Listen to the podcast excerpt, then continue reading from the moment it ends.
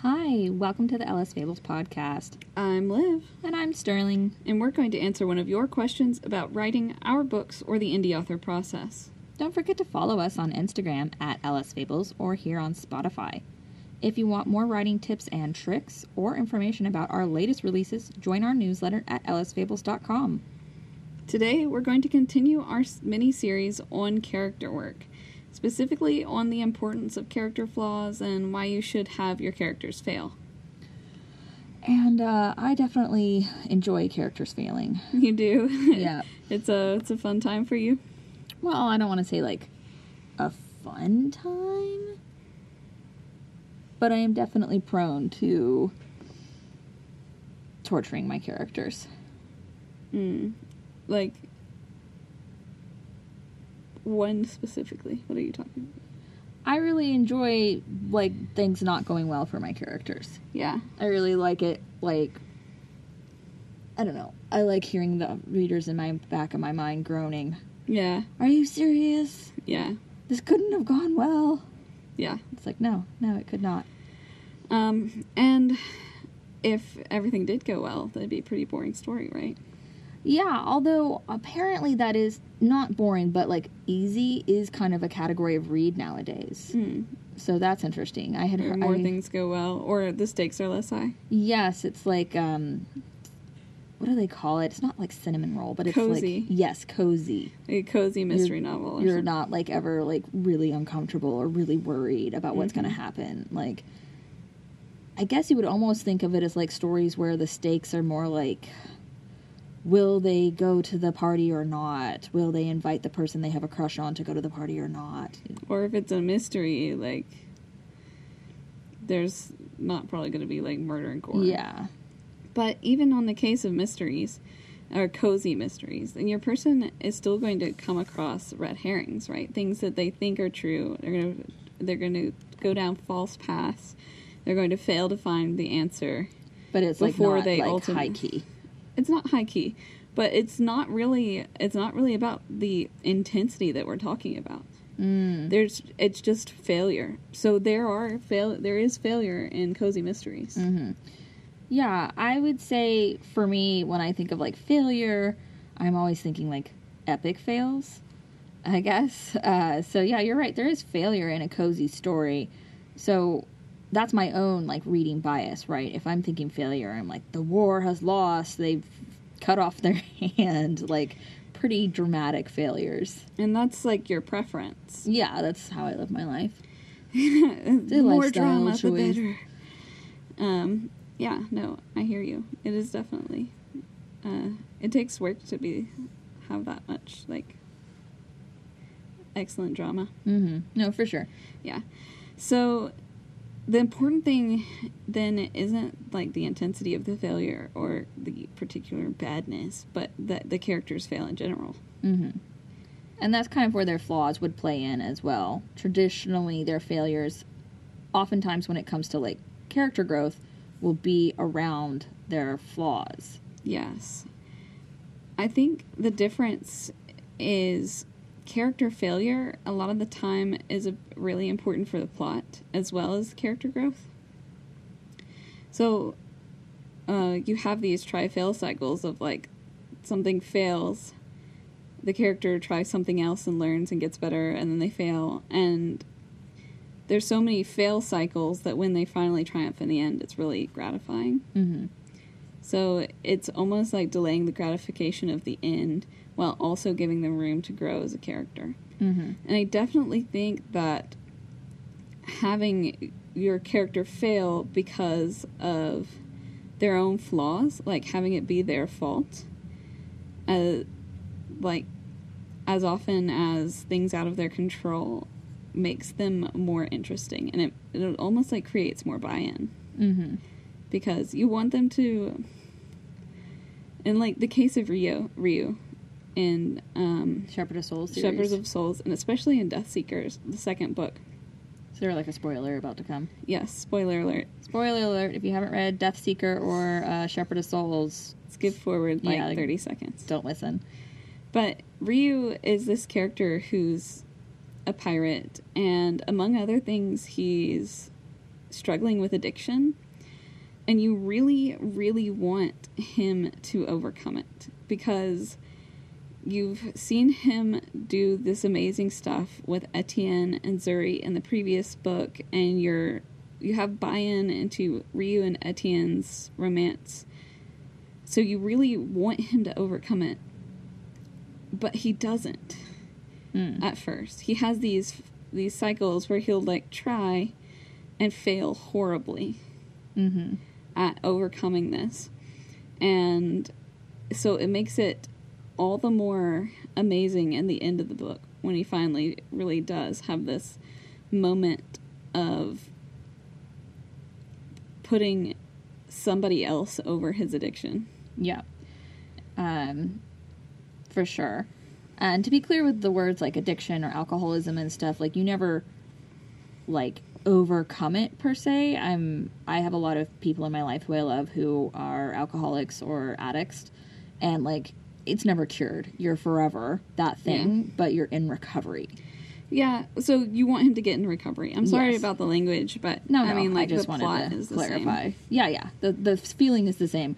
I just uh, I definitely don't want people listening and thinking like, oh, you can overcome alcoholism. It's like, no, no, you can develop coping skills and become a- someone who's dedicated to their recovery and not going back down that path. But um, Yeah, yeah. you'll still have those cravings and you'll still have the inability to stop if you start. Yes. But anyway, um, Ryu is failing because of this flaw, Yes. because of his flaws and his failure to overcome them enough to get to recovery. Mm-hmm. He is more believable as a character. Yeah. So then that comes into why you want character flaws. Right. I'm sure that everybody has read or seen a show or something, you know, a comic book, experienced something where there's a character who's kind of a um I don't know, I can't remember the phrase. Do you remember what they were called? No Peggy Sue's, no Mary Sue? Mary Sue. Yeah, Mary Sue or Gary Stu. And and that was in reference to a character who's generally liked and has good qualities and doesn't grow or work hard. Often, in the case of a Mary or Gary Stu, it's not explained either. Like, there's no reason for them to be this likable and this talented, but they just are, and everybody just loves them, even though that doesn't make sense for them to. Mm, yeah. So it's like you don't want your character to be that person who has everything going for them, and it kind of makes you want to roll your eyes.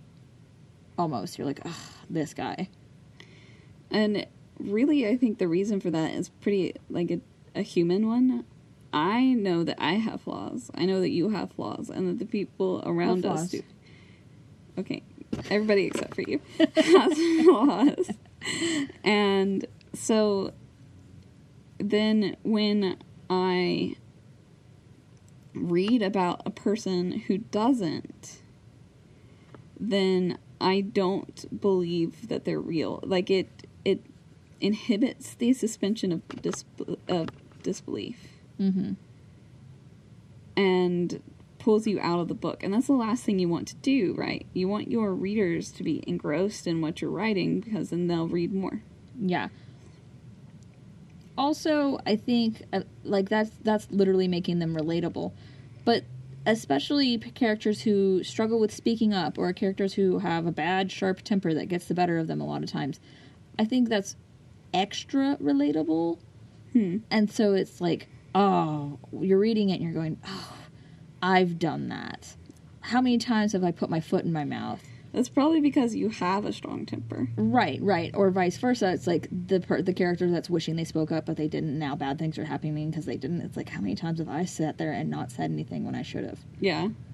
Um, so I don't think every character out there needs to either have a bad temper or not speak up, but especially character flaws that you see in day to day life as a human being on Earth Yeah.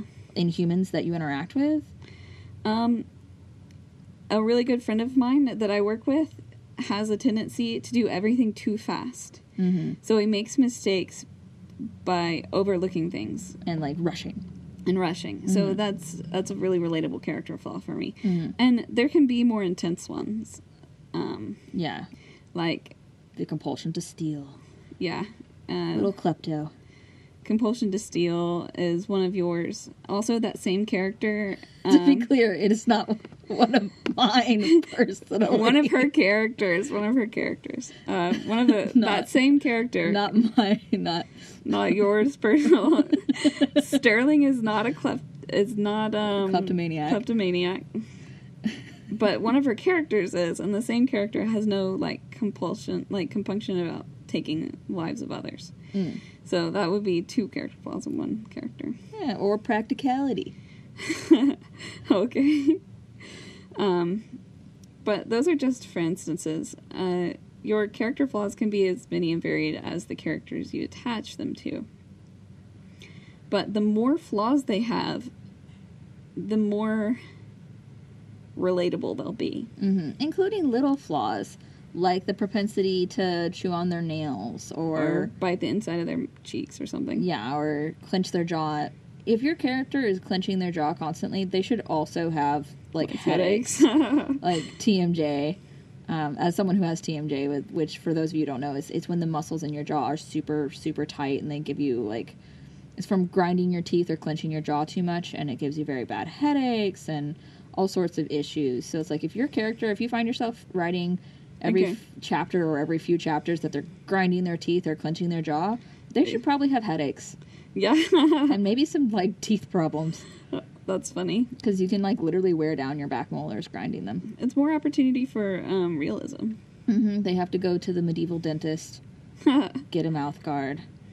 I don't know if they had those. Oh no, very common. Okay, good to know. Hmm. Um, you derailed me completely. That is super surprising. Super surprising. Extremely You've surprising. never done that before. I can't think of a single time that I've ever derailed you.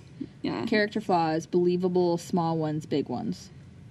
um. Yes. I feel like I was about to say something. Well, I can keep talking about the teeth grinding if that's helpful. I don't think it is actually. I th- I think it's slightly off topic. That's a character flaw. a relatable character flaw. Oh, I was talking about. Oh, I was going to talk about failing spectacularly. So, say you're writing a character and they're your main character. You want them to be relatable, but you also want them to be cool. Ugh, that's rough. It's rough. It's hard to be cool and fall on your face. So, one of the ways that we see cool characters be show um, character flaws, and you've seen this in superhero movies, especially like Marvel movies. Um, the first, like, it opens with action, and you've got a big battle between, um, like, super powered people. And what happens is both sides are going to be really impressive during the course of the battle. So even though your main character fails because of their some flaw that they have that they're going to have to work through through the book or um, some reason behind their Or control, movie. um, whichever, then they're going to do cool things leading up to that. So you've both convinced your readers that they're capable and competent and that they're relatable because they're having to fail. And then you get to show how they handle that failure, which could be another way to make them relatable or Like real some people get really angry when they fail, or take it out on themselves or play the blame game. play the blame game. If you yeah. hadn't been in the way, if I hadn't had to save your butt, yeah. then I could have kicked Thanos' butt. Yeah. I mean, those are just several different ways you can play it. There's tons. Mm-hmm. Um, but that's like fail spectacularly. Your characters still failed. They're still going to do try fa- uh, try fail cycles again, where they're going to try something else and fail, or try something else and try and fail, and try something else and fail, and eventually figure it out. You know, but um, you're you're getting to play on their flaws and um, create a, a bi- a sort of building plot, which makes it uh, creates tension and interest, without making your characters seem like dumb. Yeah. So I think that actually can come into like relatability too. Like, have you ever read a book where you're going along and you like the main character and then they make a really stupid decision that they totally should have not have done? Most of the books I've read. Most of the books you've read. Like, that happens a- of every once in a while for me where I'm like, there was absolutely no reason for them to decide this. It was stupid. And like real humans do stupid things too. But if the character doesn't have a good justification for whatever they're Oh, acting, okay, I see what you're then saying. It, then it that also makes it less relatable for me. They can't be like super super smart, but for some reason fail a simple math equation and totally blow up the science lab. Yes. So their failures have to fit with their characters. You like you want to play on their flaws. Like the super mathematician isn't going to blow up the building because he messed up the math equation. But he could blow it up because he's Clumsy clumsy or, Or- really interested in the hot person who came in the room and or else so so incredibly absorbed in his work that he doesn't notice that there's a faint smell of smoke in the air. Mm-hmm. Um, which all of those things would make way more sense than im- messing up math. or making a decision to combine two elements he knows are going to react poorly. Mm-hmm. That kind of thing. Yeah. That makes sense. So, in general, the reason why you want character flaws is because otherwise your characters will just be boring. That, Yeah. Like, no matter how cool they are and they're going and doing cool things, if nothing is difficult for them in their body, in their mind, in their world, we're just watching someone have a great time. And Well, that's fun for a moment. Well, you run into another problem. Did I? Oh, no, you're not. If you do this this way, and I don't know if you've watched a lot of anime, but this I've is watched like a little bit. this is a, a problem that I find occurs in anime plots. So you've got your big, awesome, tough guy who never fails. How do you ramp up the tension if he doesn't fail against the bad guys he's attacking? Yeah. You have to keep giving him bigger and badder bad guys. Yeah. So the only way to ramp up the tension is to make things get uh, make the opposition or the like antagonist, the source of conflict, worse and worse. And there's sort of diminishing returns on it. Yeah. If every bad guy is the worst you've ever seen, and this much worse than the last guy, eventually the c- the per- people watching are going to stop believing that he's a threat because your main character is just going to beat him anyway. So this is really interesting, and maybe like not actually interesting, but interesting to me. So for some of y'all, you'll know that I'm a professional dog trainer. I work with animals professionally outside of writing, and one of the reason why adversive training techniques often don't work super well is because the dog or the animal ha- and or children get used to that level of fear or or even pain So they have to ramp up. And so get they worse. have to get louder and louder or bigger and bigger or harder and harder so at some point like you're not willing to hit that hard anymore Yeah. because you're going to really do some serious damage um, but like you can get so you're saying like the readers are basically getting desensitized yes. to the threat. And so the threat has to get worse and worse and worse for them Yeah. to care. So I guess that's actually a good argument for having your com- character not fail sometimes too. Like we're not saying they should only fail until they succeed. No, not at all. So Well, you- because they would. Uh, why? Why would they keep going? A lot of people would just give up. yes. Also, so that kind of brings us to there's a really great tool that I'm stealing from um, Brandon Sanderson and his Writing Excuses podcast. It called um, Yes and No. It's Solid. In- no, sorry. It's yes, but no, and.